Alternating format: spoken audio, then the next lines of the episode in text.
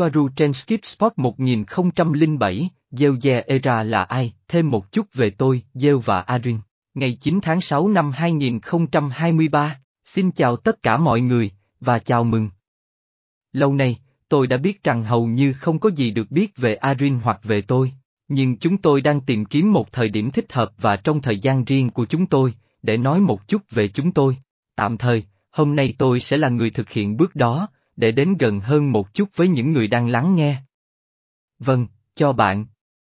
Xin chào, tôi sẽ viết một vài điểm về bản thân mình, có lẽ là những điểm quan trọng nhất hoặc tiêu biểu nhất, để bạn có thể hiểu rõ hơn về tôi một chút.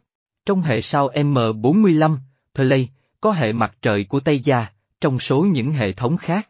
Trong số các hành tinh quay quanh ngôi sao này là Era, một hành tinh hơi giống trái đất, mặc dù lạnh hơn, tràn đầy sự sống, đầy những khu rừng, và vào mùa đông. Một khung cảnh rất trắng và xanh với những lớp tuyết dày. Vào ban đêm bầu trời rất đẹp, tinh vân màu xanh lam và ánh sáng phát ra từ Sadicelia, tạo ra một môi trường ban đêm rất dễ chịu và yên tĩnh và như bạn có thể tưởng tượng, nó hơi xanh. Đây là hành tinh nơi tôi từng sống. Nói chung, ở đây người ta nhớ ít nhất một hoặc hai tiền kiếp ở mức độ ít hoặc nhiều chi tiết. Tuy nhiên, trong trường hợp của tôi, tôi không nhớ hoàn toàn về kiếp trước của mình, nhưng những ký ức mà tôi có khiến tôi mang theo trong tôi một nỗi nhớ nhất định và một tình cảm rất mãnh liệt đối với những người mà tôi thậm chí chưa từng gặp trong kiếp hiện. Tại, tôi đã luôn nói rằng tôi coi mình là người kỳ lạ hoặc khác biệt so với những gì bạn mong đợi từ một người Tây dần. Tuy nhiên, tôi cảm thấy rất tự hào khi được là một người và có những người bạn trên Toletka tuyệt vời bên mình. Tôi đã coi một số người trong số họ là gia đình trực tiếp của mình, và tôi sẽ chăm sóc họ bằng cả mạng sống của mình, và tôi sẽ cố gắng hết sức để làm điều đó. Thời gian tôi sống ở đó với họ, tôi vẫn còn sở thích về những thứ trên trái đất, thứ mà tôi có thể tận hưởng rất nhiều. Tuy nhiên, thành thật mà nói, tôi không muốn quay trở lại sống trên trái đất một lần nữa. Thực sự có những thứ có thể được thưởng thức ở đó và thậm chí được xuất khẩu ra bên ngoài trái đất, đặc biệt là khi nói đến nghệ thuật và giải trí.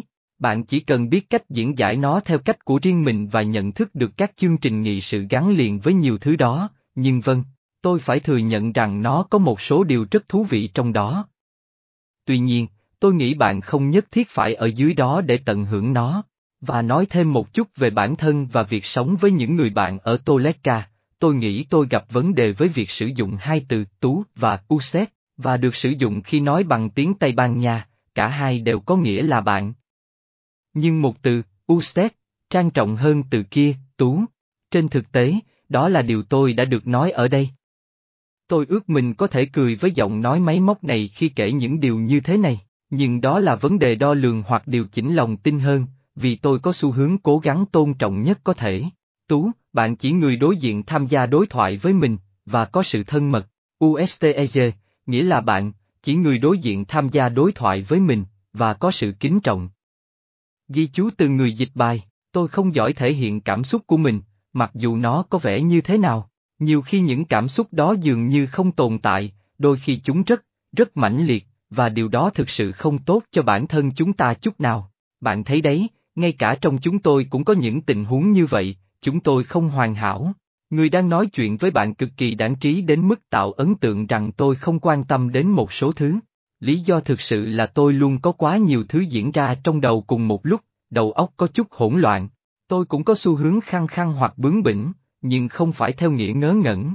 Ý tôi là luôn luôn khăng khăng đạt được những gì tôi nghĩ là thực sự xứng đáng, và mặc dù tôi tự coi mình là người khá mạnh mẽ về mặt tinh thần, nhưng tôi cũng thừa nhận mình khá nhạy cảm với xung đột. Tôi có xu hướng rất phân tích và cẩn thận với kết luận của mình về hầu hết mọi thứ, cho đến khi tôi thực sự có thể bắt đầu lựa chọn suy nghĩ về một phía, nhưng không bao giờ loại trừ tất cả những phía khác, đặc biệt là biết rằng nó có thể xảy ra cùng một lúc. Tôi cần nhiều thời gian để nghiên cứu các tình huống và bằng chính khả năng của mình, để bảo vệ quan điểm liên quan đến một ý tưởng cụ thể. Điều đó thường khiến một số người tuyệt vọng hoặc không hiểu rằng tôi luôn giữ một tâm hồn cởi mở rằng mọi thứ không như vẻ ngoài của chúng. Mặt khác, tôi tin rằng cuối cùng sự thật luôn được phơi bày. Vì vậy, ngược lại, tôi nghĩ rằng nói dối chỉ là một cơ chế tự hủy hoại bản thân để vượt qua một tình huống chỉ là tạm thời, sớm muộn gì cũng sẽ quay lưng lại với người sử dụng nó. Rõ ràng là có những tình huống cần phải nói dối vì lợi ích lớn hơn, đặc biệt là khi ở trên trái đất hoặc thậm chí ở gần nó. Nhưng ngay cả trong những tình huống đó, tôi vẫn cố gắng nói sự thật theo một cách khác nếu tôi có lựa chọn đó, và luôn hướng tới một mục tiêu cao cả. Bậc thầy di chuyển trong bóng tối, như tôi đã nói ở đây một lúc trước. Điều này đưa tôi đến điểm cuối cùng của tôi, tôi có xu hướng luôn muốn hành động một cách hoàn hảo nhất có thể, rõ ràng, hợp lý và trưởng thành nhất có thể. Mặc dù tất cả chúng ta đều có những khoảnh khắc của riêng mình. Tôi nghĩ một điều quan trọng cần được hiểu rõ, chúng tôi là con người, những người bình thường giống như bạn. Tất nhiên có một yếu tố là luôn muốn trở thành phiên bản tốt nhất của chính mình và trở thành người mà tôi có thể tự hào, nhưng cũng có một yếu tố bảo vệ. Nếu bạn luôn hành động một cách trong sạch và danh dự, sẽ không ai có thể có vũ khí thực sự chống lại bạn để làm hại bạn theo cách đó. Có những con đường khác được mở ra chính xác bằng cách này, nhưng tôi có xu hướng nghĩ rằng sự thật có sức mạnh không thể tưởng tượng được, như tôi đã nói trước đây.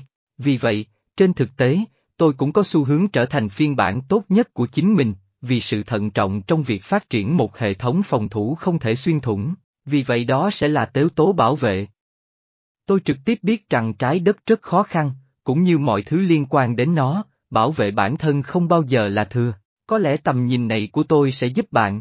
Cuối cùng, tôi có thể nói với bạn rằng tôi luôn cố gắng đối mặt với nỗi sợ hãi của mình, nếu tôi nghĩ điều đó sẽ tốt cho mình. Ví dụ, có một nỗi sợ hợp lý dựa trên kinh nghiệm khi mở lòng với con người, tuy nhiên, hôm nay tôi đang tiến một bước, nhận thức được rủi ro và chấp nhận nó. Mặc dù, như Marie đã nói, người mà tôi rất vui được gửi một cái ông thật chặt từ kênh này, bạn nên giữ một mức độ bí ẩn nhất định xung quanh mình, vì sự an toàn của chính bạn, bạn phải thông minh. Như Jordan Peterson nói, nếu bạn luôn là một chú thỏ dễ thương và vô hại, bạn chỉ có thể bị ăn thịt. Tôi gửi cho bạn một cái ôm và lời cảm ơn của tôi vì đã luôn ở đây lắng nghe. Và cảm ơn tất cả sự hỗ trợ và tình yêu của bạn đến với chúng tôi. Hẹn sớm gặp lại, Gia Elze Era.